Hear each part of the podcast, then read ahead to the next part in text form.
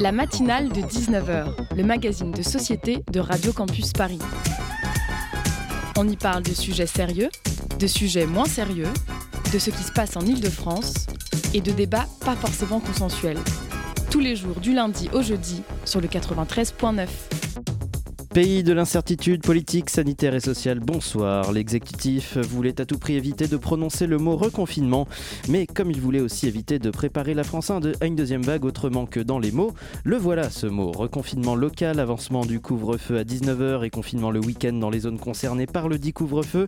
Les options pour durcir les mesures contre la propagation du coronavirus sont sur toutes les lèvres des politiques aux membres de la communauté scientifique. Alors bien sûr, n'étant pas 10 heures de bonne aventure, je ne vais pas m'attarder sur les mesures susceptibles d'être annoncées par l'exécutif dès demain, mais je me permets de revenir sur un terme qui revient en même temps que ces mesures, le terme non essentiel. Non essentiel comme commerce non essentiel d'après les annonces pour lutter contre la Covid-19, non essentiel comme une opposition à la définition d'essentiel par le Larousse, qui est indispensable pour que quelque chose existe, et enfin non essentiel comme un terme d'un mépris et d'une violence sans nom aux oreilles des acteurs et des actrices, des secteurs qui vont passer à la trappe pour soi-disant freiner la propagation de l'épidémie. Parce que oui, quel mépris de parler de commerce non essentiel. Quel mépris de parler d'activités dispensables pour que la France, l'économie ou la vie existent. Quelle violence d'insinuer que des gens qui ont travaillé d'arrache-pied, pour ne pas dire qu'ils ou elles se sont défoncés dans leurs études et même après, pour pouvoir travailler dans la restauration ou dans la culture sont dispensables. Du haut de l'exécutif et de la communauté scientifique, on se réjouit des mesures de couvre-feu qui permettent de sauver l'emploi en France, omettant par là des dizaines de milliers d'emplois non essentiels, de personnes non essentiels qui vont être mis sur le carreau. Alors bien sûr, du haut de l'Elysée ou encore de Bercy, on verse une larme pour les métiers de la culture et de la restauration, on leur promet de leur apporter de l'aide avec la même conviction que les promesses d'Emmanuel Macron de maintenir France haut à l'antenne. Mais on sait très bien que ce n'est pas le plan de relance qui va à terme creuser la dette et demander davantage d'austérité selon le logiciel néolibéral en vigueur qui va aider ces travailleuses et ces travailleurs non essentiels de quelque manière que ce soit. Et bien sûr, quand ce sera trop tard pour ces gens-là, on verra ce qui sera non essentiel quand le président de la République aura envie de se détendre au théâtre une fois la pandémie derrière nous, ou encore quand le même président aura envie de casser la croûte à la rotonde s'il arrive à atteindre le second tour des présidentielles. Vous écoutez Radio Campus Paris.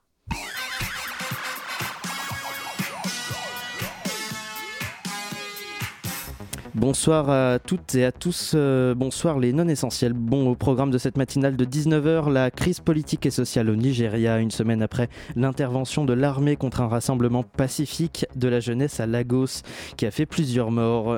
Notre invitée Sophie Bouillon, directrice adjointe du bureau AFP de Lagos au Nigeria, sera avec nous pour en parler dans un instant. En deuxième partie d'émission, l'interview Zoom qui arrivera à 19h40 à Vol d'oiseau, ou plutôt Paris à Vol d'oiseau, une promenade poétique et aérienne sous forme d'album de plus de 6000 photos prises au-dessus de la capitale. Basile Dell, photographe et co-auteur de ce livre, en parlera au micro d'Anaïs Martinez. Un Zoom qui sera encadré par deux chroniques. La première à 19h36 où Chloé Bergeret nous parlera des troubles psychologiques dans les séries Netflix. La deuxième à 19h49 avec Mathis Joubert qui nous parlera des États-Unis à une semaine du match électoral Trump-Biden. On est en direct jusqu'à 19h55 sur le 93.9. Merci d'écouter la matinale. Des canons à eau, voici comment les forces de l'ordre ont réagi à une manifestation dimanche dans la capitale Abuja. Depuis plus d'une semaine, la mobilisation grandit au Nigeria.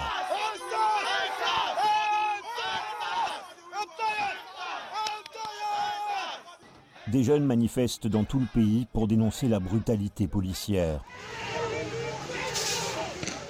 Ils demandent la dissolution de la SARS, la brigade spéciale de répression des vols. Une demande relayée par de nombreuses stars nigérianes du cinéma et de la musique. Nous sommes venus pour faire entendre notre voix. Nous ne voulons pas d'une réforme de la SARS.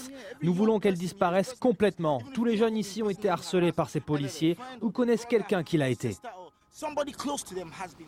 Vous venez d'entendre un extrait d'un reportage BBC Afrique du 12 octobre conçu par Mayeni Jones et raconté par Olivier Weber. Sophie Bouillon, bonsoir. Bonsoir. Vous êtes directrice adjointe du bureau de l'AFP de Lagos, la plus grande ville du Nigeria. Merci d'être avec nous au micro de la matinale de 19h. Vous êtes par Skype avec nous pour parler de la situation au Nigeria. Et à mes côtés pour mener cet entretien, Léa Hurel de la rédaction de Radio Campus Paris. Salut Léa. Salut. D'abord, Sophie Bouillon, j'aimerais qu'on revienne à la genèse de ces manifestations, de cette mobilisation de la jeunesse. La brigade du SARS qui existe depuis les années 90, c'est la brigade anti-délinquance, si j'ai bien compris, au Nigeria ? Oui, c'est une brigade qui en fait s'occupe de tous les grands crimes, un peu genre de kidnapping, cambriolage, donc ça englobe un peu tout. Et d'ailleurs, c'était un petit peu le haut de l'iceberg, puisque c'est vrai que c'est les plus violents en général, mais le problème des violences policières dépasse la SARS évidemment, et le problème de l'oppression policière au Nigeria, mais en tout cas ça a été la cible au début de cette jeunesse, parce qu'il y a une vidéo qui est sortie en fait, et qui a fait un buzz d'un jeune homme qui est mort, vraisemblablement tué par cette unité. Une vidéo du 8 octobre. Du 3 octobre, me dit Léa, par signe interposé. Mais justement, alors il y a eu cette vidéo qui a déclenché cette mobilisation de la jeunesse au Nigeria. Pourtant, c'était quand même connu que le SARS opérait de manière extrêmement arbitraire. Est-ce que c'est la première fois qu'on avait eu aussi affaire à un meurtre d'un Nigérian ?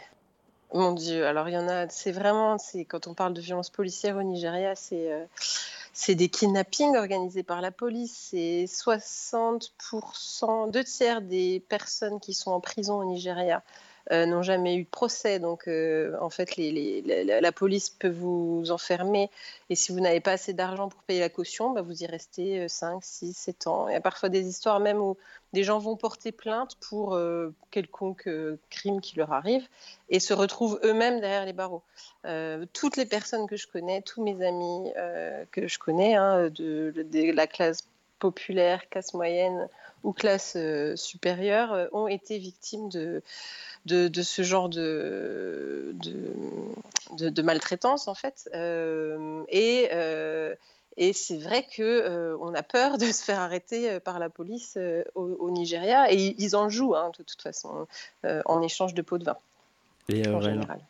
Et alors, est-ce que vous pouvez nous expliquer pourquoi cette vidéo, donc, qui est apparue sur les réseaux sociaux en fait, le 3 octobre, a vraiment mis le feu aux poudres et a conduit des milliers de personnes dans la rue, sachant que la campagne, le hashtag EndSARS, donc mettons fin au SARS, il existe depuis 2017, il me semble. Donc, qu'est-ce qui s'est passé pour qu'en ce mois d'octobre 2020, en fait, tout ait commencé à éclater ? C'est une très bonne question. En fait, déjà, il faut rappeler que les jeunes Nigérians, c'est 200 millions d'habitants au Nigeria, donc c'est un énorme pays. C'est une jeunesse qui est ultra connectée, vraiment qui est sur Instagram tout le temps, Twitter, extrêmement connectée. Donc ces hashtags marchent très bien.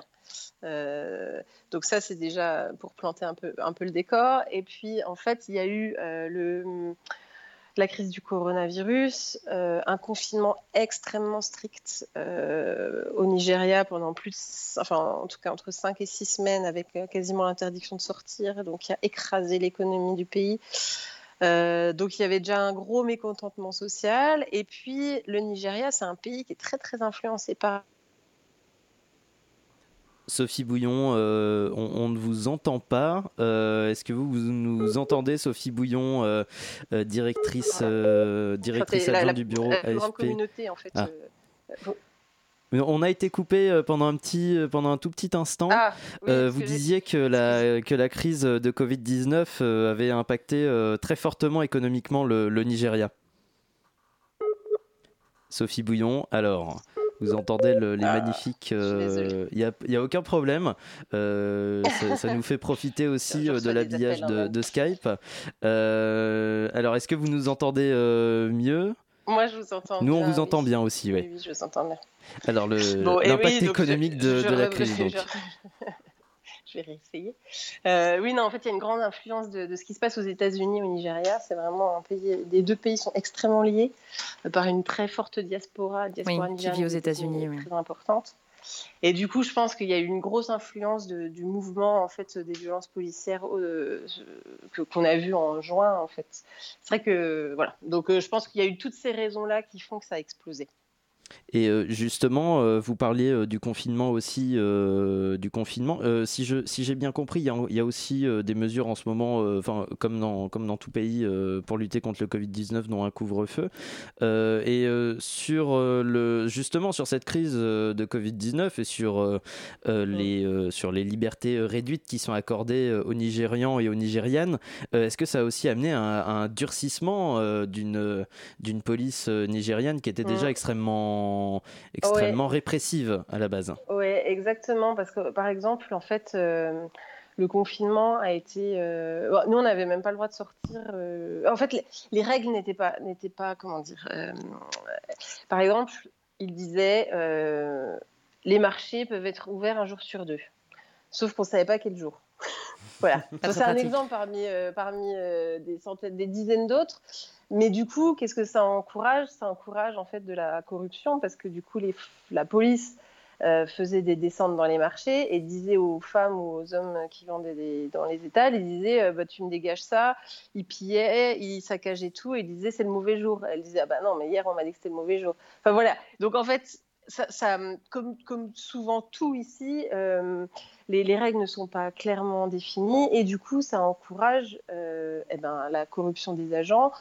Plus, évidemment, des excès de zèle. Il y a eu énormément de personnes qui ont été tuées parce qu'elles ne respectaient pas le confinement. Alors, évidemment, au Nigeria, vous imaginez bien que 80% des personnes à Lagos vivent dans des logements informels.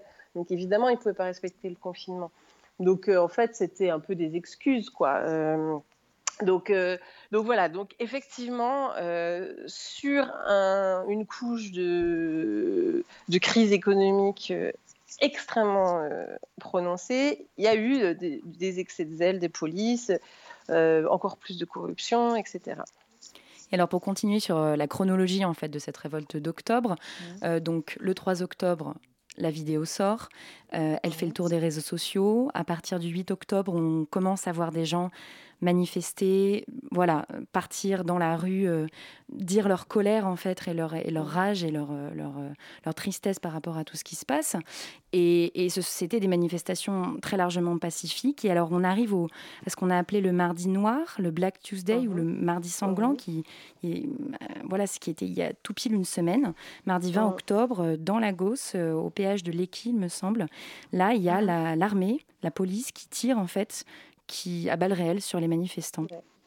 Ouais. Ouais. Et je vais même vous faire une petite genèse remontée de quelques jours avant, parce que c'était tellement beau en fait qu'il faut le mentionner. Donc moi, ça fait 6 ans que je vis au Nigeria, 5 ans que j'y vis.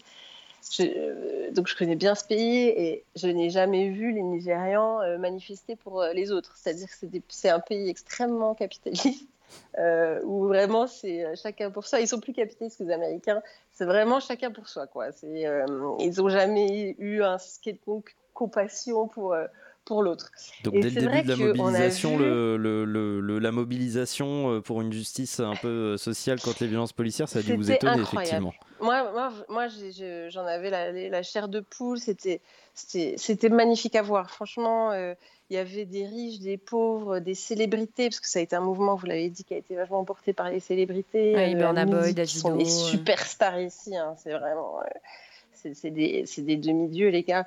Donc, ça a été vraiment... tout le monde, en fait, était ensemble pour la première fois. Il y avait aussi alors, Lekki, c'est un quartier un peu de la classe moyenne, jeune, connecté, tout ça. Donc, il y avait aussi un mouvement féministe, il y avait aussi des mouvements homosexuels, ce qui est absolument... Moi, je n'en croyais pas mes yeux. Franchement, c'était vraiment incroyable. Donc, on était là-dessus. Et pendant une semaine, il y a eu jour et nuit, les gens succédaient en fait, sur ce péage. Ils faisaient des prières, ils organisaient des prières musulmanes, des prières chrétiennes, des messes. Ça se transformait en mosquée, en église, en boîte de nuit, en cérémonie à la bougie. Franchement, c'était vraiment magnifique. Et surtout... On se disait, mais qu'est-ce qui se passe ? Parce qu'il n'y a pas un camion de flics. On se disait, mais comment ça se fait qu'ils laissent pourrir quand même aussi cette situation ? Parce qu'ils bloquaient 8 voies d'autoroute. Hein, c'était pas... c'était pas un petit blocage.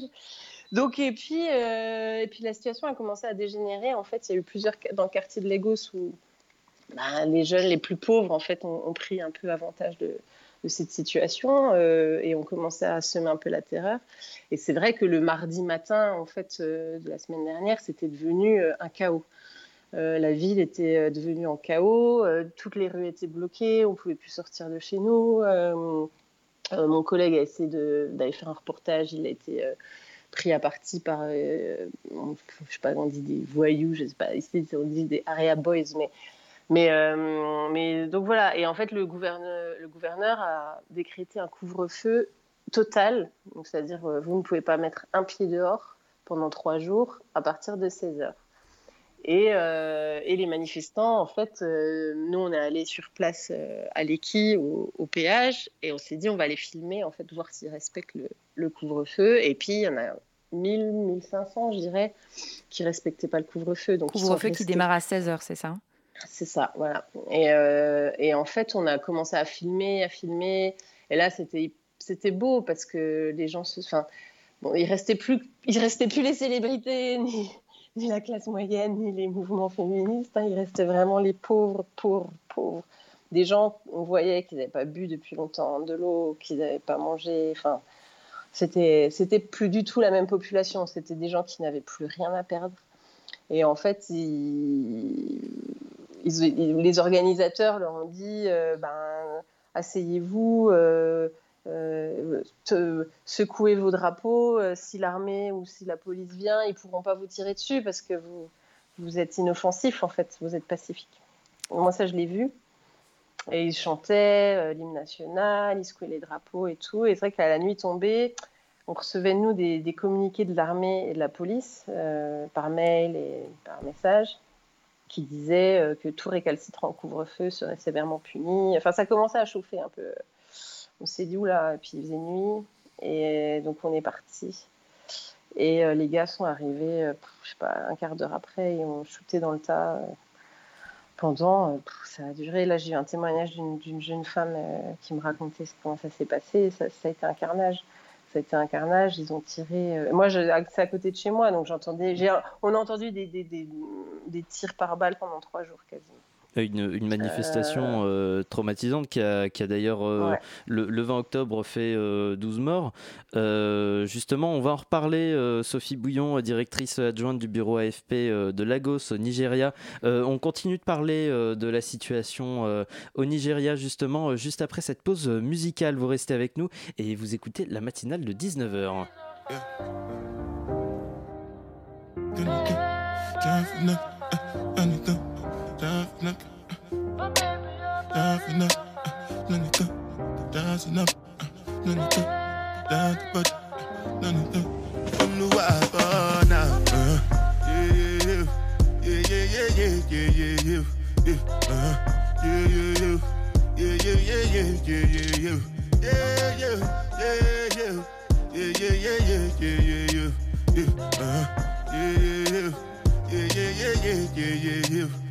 This one I better do with the jabata. Me, I no get time, I did da ba da. Dada cover my face, calling me la ba da. Biggie man, we know they wear a ba da. Tell me, my nigga, what's it come? G-Wagon, all the Bentley, they kill them, ride the whip. I no fit, die for nothing, my nigga. What's it gon' be? G-Wagon, all dependent. The garden, ride the wind. I know if you die or nothing. Make you no say anything when you do, they must commend it. I can't come and keep myself. So anything when they do, I they try to they do on my way. I can't come and keep myself. Plenty so far away we face. Just to make sure money day. But my people then go say I know one buy, I know one die, I know one payment. I want enjoy, I want chop life, I want buy motor, I want build house, I still want to know. Tell me, my nigga, what's it come? G-Wagon, all the Bentley, the girl them, ride the whip, I no fit, die for nothing. My nigga, what's it gonna be? G-Wagon, all the Bentley, the girl them, ride the with me. I know fee. Different things them happening, schemes and packaging. In a one night for shows, I'm juggling. Flow like the ocean, my boat, I'm paddling. Sharashina Bella, that's my bro, my family. Frozen dreams. When it comes to money, I they concentrate. Make I tell you straight, you are not my mate. If you be commission, I be head of state. But my people then go say, I know one buy, I know one die, I know one payment. I want enjoy, I want job life, I want buy motor, I want build house, I still want to know.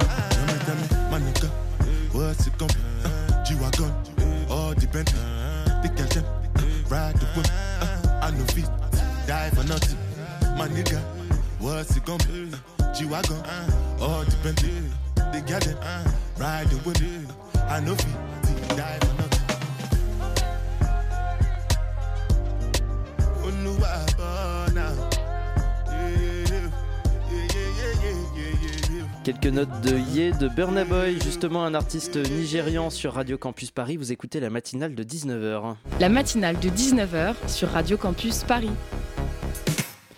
19h21 sur le 93.9 FM. Nous sommes toujours en compagnie de Sophie Bouillon, chef, directrice adjointe plutôt du bureau AFP du Nigeria. Sophie Bouillon, vous êtes toujours avec nous ? Ben oui. Eh bien, c'est très super. Un choix de Léa Hurel de la rédaction justement, qui est très à propos par rapport à ce sujet. Sophie Bouillon, vous continuez de nous éclairer sur la crise politique et sociale qui règne au sein du Nigeria. D'après Amnesty International, 56 morts sont déjà notés, répertoriés du fait de la répression policière du SARS, qui ont rappelé la brigade du SARS. Quelle a été la réponse du gouvernement face à cette annonce de ces 56 morts déjà ? Alors, donc 56 morts, c'est depuis 2 semaines à travers le pays, effectivement. Alors, c'est la tuerie là, dont on parlait à Lekki, c'est celle qui a le plus ému en fait tout le monde, et tout le monde attendait à ce que le gouvernement et donc le président Muhammadu Buhari s'exprime. Il a mis plus de 2 jours, je crois, à parler, même plus. Et donc c'était vraiment le silence total, et on attendait, on se disait mais quand même, on est obligé de parler. Mais non, c'était plus que 2 jours. Et puis un jour il a annoncé, mais il n'avait même pas fait un commentaire. Donc, il a finalement fait une allocution à la télévision, allocution qui avait l'air d'être faite dans les années 80. C'était vraiment... c'était un style extrêmement arriéré. Et puis, il n'en a même pas parlé. Il a dit que c'était vraiment dommage d'avoir commis des violences dans le pays... contre les bâtiments publics, il a listé tout ça, et il a dit qu'il avait regretté d'avoir été trop faible jusqu'à présent et d'avoir laissé s'envenimer en fait le mouvement de protestation. Donc la réponse du gouvernement, pour résumer, c'est on a laissé la population s'exprimer, on va réprimer encore plus. Ben ouais, donc en fait, pour parler un petit peu de manière familière, c'est-à-dire que non seulement on vous ignore, mais en plus on vous marche dessus, quoi. C'était vraiment ça. Et ce qui est terrible, c'est que moi je me suis dit, quand j'ai vu ça, je me suis dit non mais ça va exploser en fait. Ça va, les gens vont plus, ça va faire encore plus exploser les choses. Et en fait pas du tout. En fait il a fait jouer la carte de la peur, et puis. Et puis le lendemain, c'était plus calme, c'était vendredi soir, et donc samedi matin, ça a été plus calme. Le couvre-feu a été levé finalement dans la journée. Le dimanche, les gens étaient vraiment traumatisés. Enfin, je veux dire, dans la rue, les gens étaient tristes, quoi. Ils étaient abattus. Et puis le lundi, tout le monde est retourné au travail. Et puis c'est là, la vie a repris... un peu comme si c'était rien passé, c'est très bizarre. Alors pour une Française et pour un étranger, je vous dis pas, on hallucine un peu quand même. Mais ça raconte tout en fait, ça raconte tout de ce pays qui a vécu pendant plus de 40 ans sous les dictatures militaires. Et le président Buhari est un ancien dictateur militaire qui a été réélu il y a quelques années. Donc, rien n'a changé, quoi.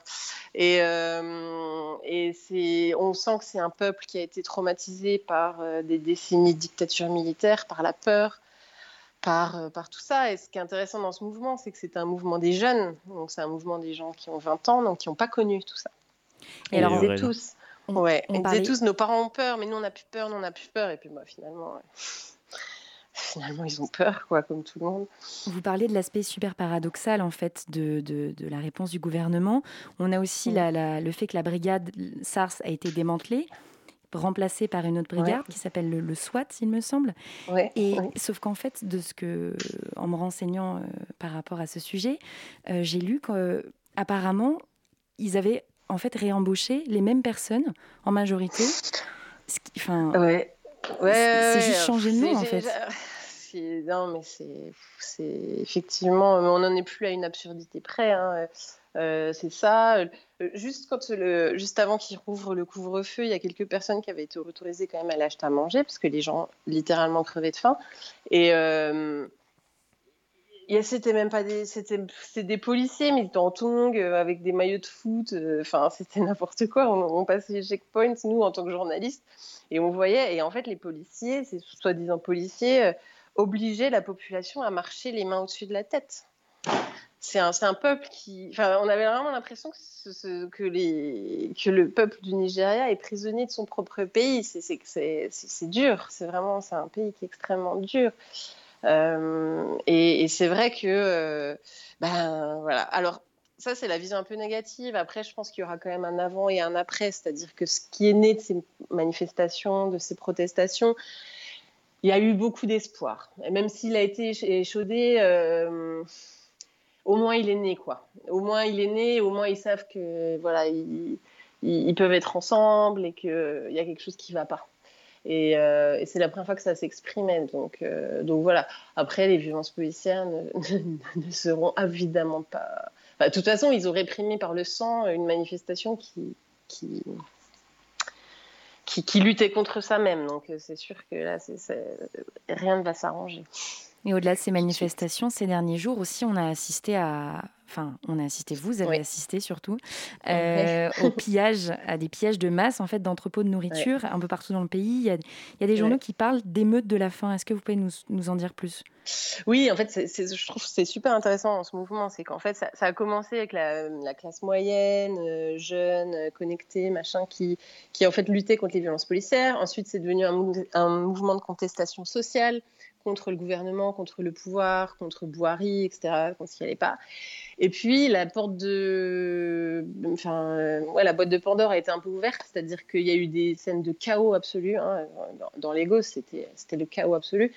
Et du coup, ça a ouvert, en fait, la boîte de Pandore, et puis les très, très pauvres, en fait, ça a fait comme un ruissellement, quoi. Et les très, très pauvres, en fait, on se met le chaos, enfin, surtout parce qu'ils ont faim, quoi. Donc ils ont trouvé des hangars partout dans le pays, dans chaque état du pays. Il y a des hangars avec des dizaines de milliers de rations alimentaires qui n'ont pas été distribuées, en fait, pendant le confinement. Alors là, à l'heure où je vous parle, on ne sait pas exactement pourquoi.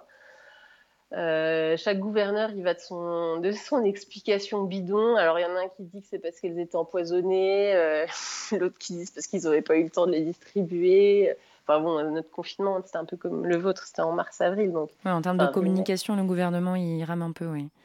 Ah ouais, non, c'est une catastrophe. Mais donc en fait, il y a eu des scènes de pillage, mais qui sont dantesques. Enfin, on dirait des fourmilières, tellement il y a...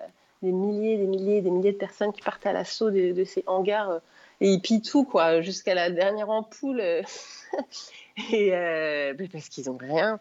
Les gens ont faim. Franchement, c'est hyper difficile parce qu'ils avaient déjà faim avant 2020. Et là, ils ont faim.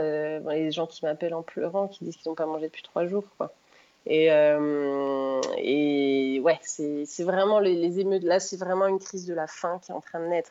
Et c'est vrai que le PAM, le Programme alimentaire mondial, avait lancé un appel, je crois que c'était il y a un mois, un truc comme ça, en disant, j'ai plus le chiffre en tête, mais qui disait il y aura tant de centaines de millions, voire 1 milliard ou 2 milliards, je sais plus, d'êtres humains qui auront faim à la fin de l'année 2020 pour cause de la crise économique mondiale. Et c'est vrai que Là, on est en train de voir les prémices de tout ça, quoi. Donc, ouais, Nigeria, pays extrêmement peuplé, surpeuplé, 200 millions de personnes.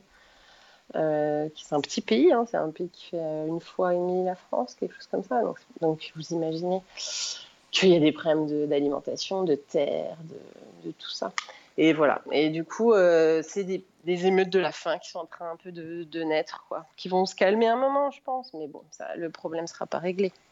Une dernière question, Sophie Bouillon, et c'est Léa Hurel qui va vous la poser. Donc oui, ce pays tellement particulier qui, comme vous le dites, qui est surpeuplé, c'est le pays le plus peuplé d'Afrique. C'est aussi la première puissance économique d'Afrique devant l'Afrique du Sud. C'est la 27e puissance économique mondiale, voilà, qui exporte énormément de pétrole. Et ces manifestations en fait, qu'il traverse et qui ont un côté assez inédit. Quel avenir, selon vous, se profile en fait, pour ce mouvement ? Bah, c'est difficile à dire. Franchement, je pense que ça va aussi beaucoup dépendre du contexte global, mondial. Buhari est encore au pouvoir pour 3 ans, mais bon, dans les conditions où ça va, je ne sais pas du tout comment ça va. Enfin, les 3 prochaines années, on ne sait pas trop où ça va. Après, si je peux quand même dire quelque chose, et c'est aussi pour ça que je voulais participer à votre émission, parce que c'est un mouvement de la jeunesse et c'est un mouvement aussi des 20-30 ans. C'est un pays qui est d'une créativité et d'un... Enfin, vous avez passé Burna Boy, mais il y a des chanteurs d'afro-pop partout, ils sont extraordinaires. C'est une très riche en ce moment, oui, qui s'exporte énormément. Extrêmement riche. Moi, je n'ai jamais rencontré des gens aussi intelligents que dans ce pays, des gens créatifs, qui en veulent et tout. Et pendant les manifs, il y avait eu un mec qui était venu me voir et qui était producteur. Et il m'a dit, mais vous vous rendez compte ? Moi, je parle avec des gens, ils sont aux États-Unis, on fait du business, on essaye de s'exporter, on a tous les talents ici, on a tout ce qu'il faut et je n'ai même pas d'électricité. C'est-à-dire que je suis obligée d'aller mettre du fuel dans mon générateur parce que l'État ne me procure rien. Et il me dit, on a l'air de quoi, en fait ? Et c'est vrai que c'est cette dichotomie entre les gens qui sont, à Lagos particulièrement, qui sont extrêmement vivaces et tout, et puis ce gouvernement qui est encore dans les années 80, quoi. Donc, je pense que c'est un problème qu'il y a dans beaucoup de pays d'Afrique. Cette jeunesse qui a voyagé et tout, et qui se retrouve bloquée, quoi. Et écrasé. Affaire à suivre donc. Merci beaucoup Sophie Bouillon, directrice adjointe du bureau AFP de Lagos au Nigeria, d'avoir été au micro de la matinale de 19h pour nous parler de la situation que vous vivez sur place. Merci d'avoir été avec nous et merci Léa pour la co-interview qu'on retrouve demain à la présentation de la matinale, si je ne dis pas de bêtises. Oui, non, tu ne dis pas de bêtises. Eh bien, on te dit à demain et puis chères auditrices, chers auditeurs, à tout de suite puisqu'on continue la matinale de 19h juste après ça.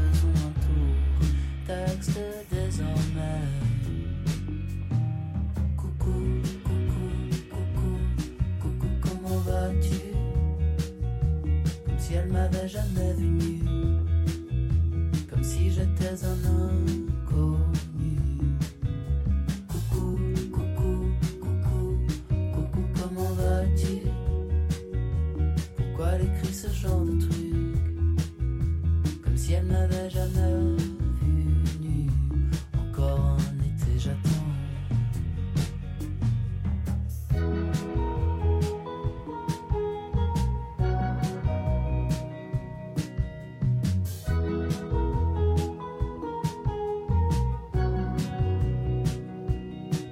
sois venu dire oui à tout, puis décommander. Le lendemain, se sentir bien moins impliqué. Je suis sans nouvelles, je suis sous un arbre, je réponds ah ouais. Même ça s'est cassé, s'ellipse éclipsé, qu'ai-je imaginé? Celle qui disait bonsoir mon amour, koala en chérie faisons un tour, texte désormais. Coucou, coucou, coucou, coucou, comment vas-tu? Pourquoi le demande puisque je peux plus lâcher ma dose dans son. Coucou, coucou, coucou, coucou, comment vas-tu? Si j'étais un inconnu, comme si elle m'avait jamais vu nu, je jetterais sa brosse à dents.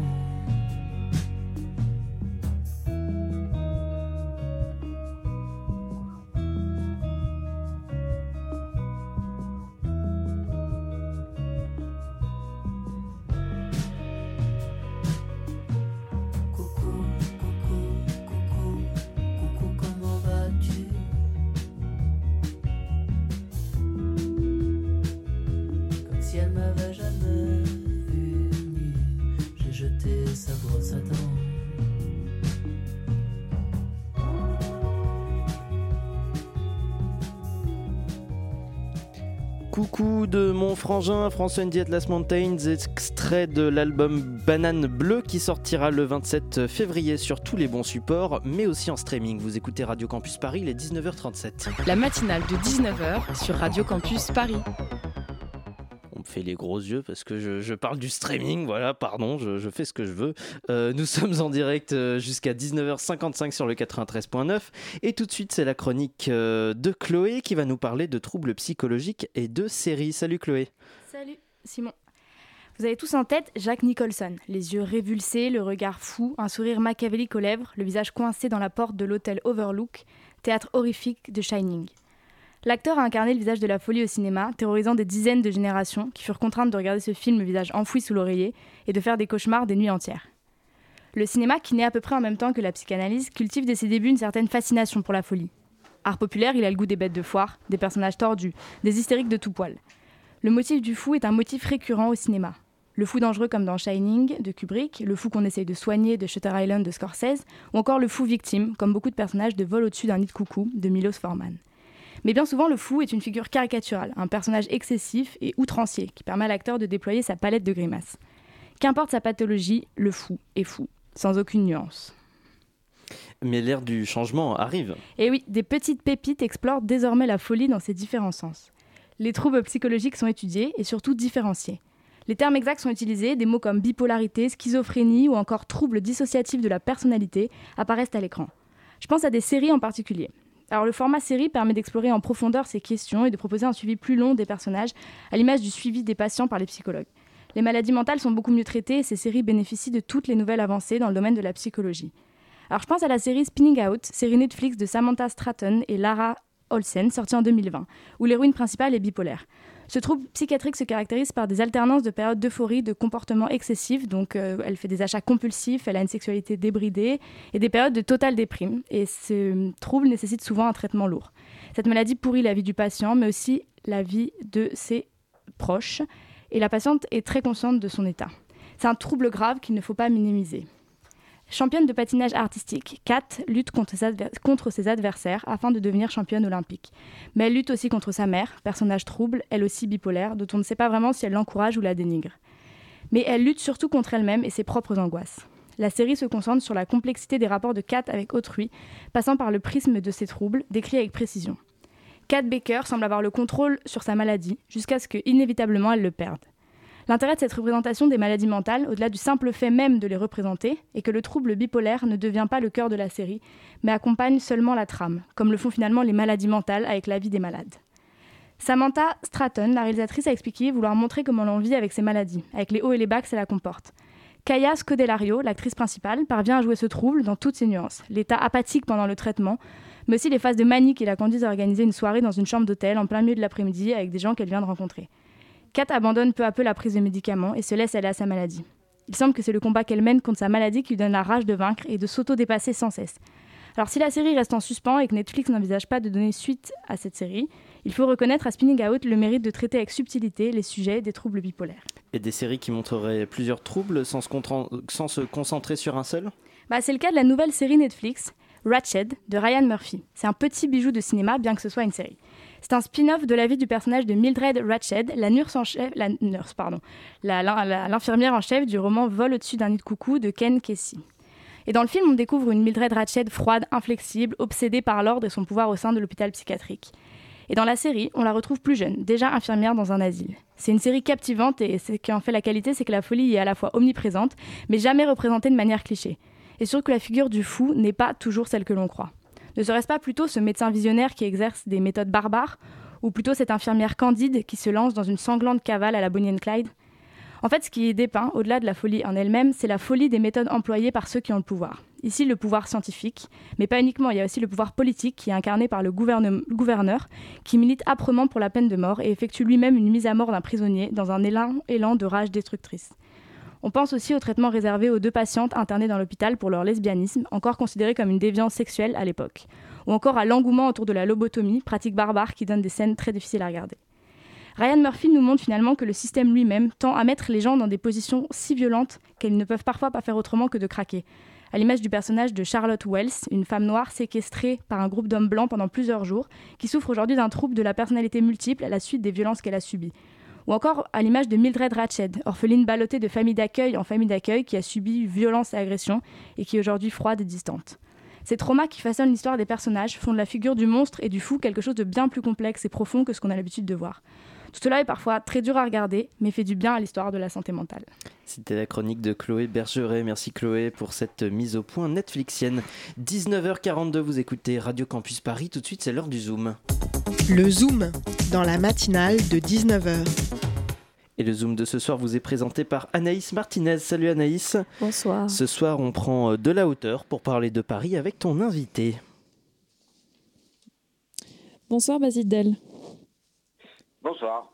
Bonsoir. Le livre que vous avez, qui est paru aujourd'hui à Gallimard, ça s'appelle « Paris à vol d'oiseau ». Et ça regroupe 150 photographies de Paris que vous avez faites avec votre frère et d'un drone. Alors, c'est une méthode de photographie particulière. Est-ce que vous pouvez nous en dire plus sur ce livre ?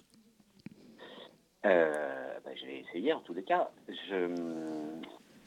Alors, en fait, c'est une idée qu'on avait depuis longtemps avec mon frère. On utilisait des drones déjà pour... beaucoup de choses, mais surtout de la vidéo en fait, et venant moi-même de la photo, j'avais envie d'utiliser ce média-là avec le drone, et vivant à Paris depuis tout le temps, en fait, on s'est dit que le meilleur sujet pour nous, ça serait de s'attaquer effectivement à la ville. Du coup, depuis le départ, le challenge, c'était de faire la ville sur les 4 saisons. Donc on a pris 1 an pour faire ce travail photographique. Et pendant cette année, on a sillonné tout Paris. Tout Paris, c'est une façon de dire, parce qu'évidemment, on ne peut pas aller partout. Mais on a essayé de montrer toutes les facettes de cette ville. Et c'est 6000 photos au total, c'est ça ? Sur toute l'année ? Exactement. Et vous en avez choisi 150. Est-ce que ça a été dur de faire un choix ? Et vous avez été guidé par quelle motivation ? Vous vouliez montrer quel Paris ? Alors, évidemment, ça a été très dur. En vrai, ça m'a pris 49 jours pour trier. D'accord. Et du coup, pour être tout à fait sincère, en fait, à Gallimard, on en a livré 350. D'accord. J'ai pas réussi à descendre en dessous. Et déjà, je vous dis, pour ça a pris 49 jours. Après... ce qui a guidé notre choix, alors en dehors évidemment du côté esthétique des images. Parce que c'est très centré sur la géographie, il faut le dire, des bâtiments. J'ai pu le feuilleter et les bâtiments de Paris, bien sûr, ont une architecture particulière. Est-ce que c'est quelque chose que, à partir de laquelle vous avez voulu travailler, ou justement c'était Paris qui finalement on devait le voir comme ça? Non. Alors c'est quelque chose qu'on a travaillé en fait. C'est d'ailleurs pour ça que ça s'appelle Paris à vol d'oiseau. C'est que justement on voulait pas faire Paris vu du ciel, qui en l'occurrence a déjà été fait, et on voulait vraiment nous être à hauteur des bâtiments, à hauteur du génie de la liberté, place de la Bastille. C'est-à-dire qu'on s'est servi du drone pour prendre un peu de hauteur, mais pas forcément se mettre au-dessus de la ville, quoi. Et du coup, pour répondre à votre question précédente, c'est vrai que pour choisir ces photos, on a essayé, tant bien qu'on puisse, se mettre à la place d'un oiseau, comment lui verrait la ville. D'accord. Et justement, vous en avez créé un conte parce que c'est accompagné d'un conte de David Foenkinos, qui est un auteur qui a fait, par exemple, La délicatesse. Est-ce que vous avez aussi cette idée d'accompagner, de manière, on va dire, même enfantine, cette idée-là de projet de photo ? Alors, depuis le départ, on avait l'intention, effectivement, d'accompagner les photos par une histoire, l'histoire de l'oiseau, de cet oiseau, en l'occurrence. Après... Comment vous avez travaillé ensemble ? Vous aviez travaillé à trois, ou c'était plus vous et M. Foenkinos qui travaillaient ensemble ? Comment ça s'est passé ? Non, alors d'abord on a travaillé, donc mon frère Jérémy Lippmann et moi, Basile Dell, c'est nous qui avons fait toutes les photos, et on a rencontré David à mi-parcours ou aux trois quarts en tous les cas. Et donc quand on l'a rencontré, on avait déjà beaucoup d'images qu'on lui a montrées, on lui a raconté notre projet, et lui il a tout de suite adhéré à notre histoire, à ce qu'on faisait, et du coup il a accepté d'écrire ce conte de cet oiseau. Après on avait la volonté, donc on a discuté avec David. Après, David Foenkinos, comme vous l'avez dit, c'est un écrivain connu. Donc c'est pas quelqu'un à qui on va expliquer comment il doit écrire. Mais c'est vrai qu'on avait l'envie, parce que vous avez dit enfantin, et c'est pas faux, mais c'est pas que, entre guillemets. Oui. Justement, si vous voulez, on avait l'envie que ça puisse être lu à des enfants, et que ça puisse intéresser évidemment des adultes. Et on avait aussi, surtout, l'envie que ce texte, il accompagne nos photos, mais qui puisse aussi avoir une existence en parallèle. C'est-à-dire que c'est pas un texte qui raconte forcément les photos qu'on va voir. C'est le texte... Pour accompagner cette promenade. Voilà, c'est d'accord. Ça. Et ces photos de Paris... dans le bain, on va dire. D'accord. Et les photos de Paris, elles sont souvent assez clichés quand on se représente Paris avec la Tour Eiffel. Est-ce que vous vouliez montrer autre chose de Paris, justement par cet oiseau? Finalement, ça donne un fil conducteur à vos photos. Tout à fait, mais alors justement, vous avez dit qu'il y avait, forcément des passages obligés, voilà, comme la Tour Eiffel, l'Arc de Triomphe, la Bastille. Et encore une fois, toutes les photos sont pas dans le livre, mais il y en a beaucoup quand même de ça.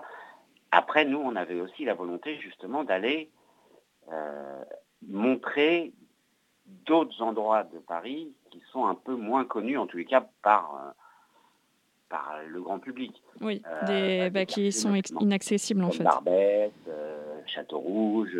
Et en fait, on avait envie de montrer Paris dans sa globalité, quoi. Et donc, pas forcément juste s'attarder sur les monuments connus. Voilà, ça nous embêtait un peu. Maintenant, évidemment, forcément, il fallait le faire, parce que d'abord, c'est magnifique. Et puis, il faut aussi que ça soit un peu vendeur quand même, on ne va pas se le cacher. Mais il y avait de toutes les façons, si vous me dites que vous avez pu regarder le livre, vous vous rendez bien compte qu'effectivement, on passe d'un quartier à l'autre comme ça. Oui. Justement, on a fait... C'est pareil, par exemple, dans le choix des sites... Pardon, on va devoir arrêter parce qu'on va passer à la chronique suivante. En tout cas, on va le rappeler, votre livre « Paris à vol d'oiseau », avec vos photos, Basile Dell, et grâce aux photos du drone de votre frère Jérémy Lippmann.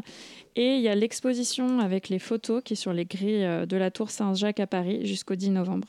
Je vous remercie beaucoup d'avoir été sur notre antenne. Bien, merci à vous. Et merci à Anaïs Martinez d'avoir présenté ce Zoom. La matinale de 19h. Du lundi au jeudi sur Radio Campus Paris. 19h50 sur Radio Campus Paris. Restez encore avec nous pendant quelques minutes puisque c'est la chronique de Mathis à une semaine maintenant de la présidentielle américaine. Salut Mathis. Salut. Le doux visage de l'Amérique fait volte-face, c'est l'info du jour ou de la nuit pour les insomniaques. On pouvait imaginer pire que l'élection d'un Trump pour un deuxième mandat, c'est chose faite. Elle était pressentie, sa nomination avait été avancée, le Sénat l'a confirmée. Si vous l'avez manqué, c'est l'élection de la juge Amy Coney Barrett à la Cour suprême des États-Unis d'Amérique.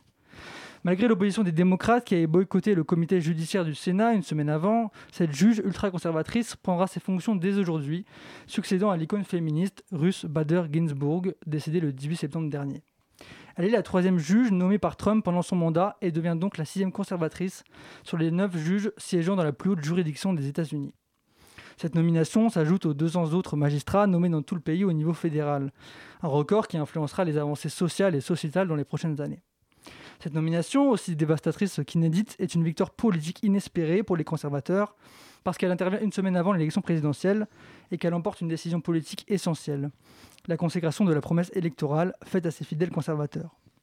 De quoi influencer le scrutin du 3 novembre. Inutile de préciser donc le rôle joué par le président dans cette nomination.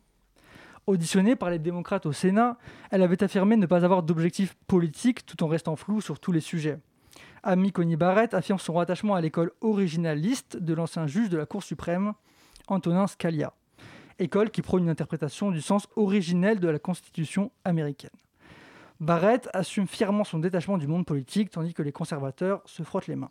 Et justement, Mathis, pourquoi est-ce que c'est une si bonne nouvelle pour les conservateurs ?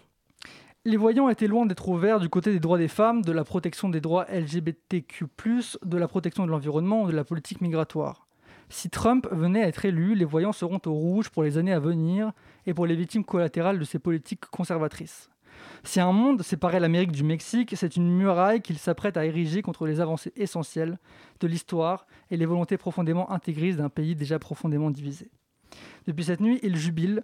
Le possible futur président qui salue un jour historique entend déjà remettre en cause le résultat du vote par correspondance en s'appuyant sur sa nouvelle protégée. Congratulations again to Judge Barrett.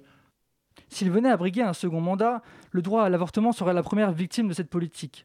Des États américains ont déjà adopté des mesures très restrictives sur l'IVG, dont l'objectif principal, remettre en cause le fameux arrêt Roe versus Wade, qui avait constitutionnalisé ce droit en 1973. La nouvelle juge avait qualifié cet arrêt de barbare en 2006, plaidant pour la suppression de cette décision. Le remplacement de la juge Ginsburg sera nécessairement nocif pour le droit à l'avortement. Abortion rights will be more in peril than they were before. Dans tous les cas, rien de positif. Si Trump n'est pas élu, l'Amérique subira plusieurs décennies compliquées par le durcissement des politiques menées au front contre les droits existants et leur remise en cause. Et à quel point le rôle de la Cour est-il central ? La Cour a été constituée en 1789 par le Judiciary Act. D'un point de vue du système juridique français, la Cour suprême peut sembler être une institution antidémocratique par excellence, dans laquelle s'exerce le gouvernement des juges, bien différente des cours constitutionnelles françaises. En 1835, alors qu'il est envoyé en Amérique, Tocqueville évoque cette cour dans le livre de la démocratie en Amérique, comme un pouvoir judiciaire immense jamais constitué chez aucun peuple. Les juges de la Cour suprême sont nommés à vie par le président en exercice sur approbation du Sénat au 3/5e. Le principe de nomination à vie peut certes paraître excessif, mais à l'époque où fut consacré ce principe, les juges mouraient beaucoup plus tôt qu'aujourd'hui. La Cour exerce une fonction de première instance et d'appel. Dans tous les cas, son but est de faire exécuter la Constitution et les lois de l'Union. Justement, une affaire qu'on va suivre dans les jours à venir avec la nomination. Bienvenue. Merci d'avoir écouté la matinale. Tout de suite, Loulou des histoires, puis Thelma et Louise. Bonne soirée.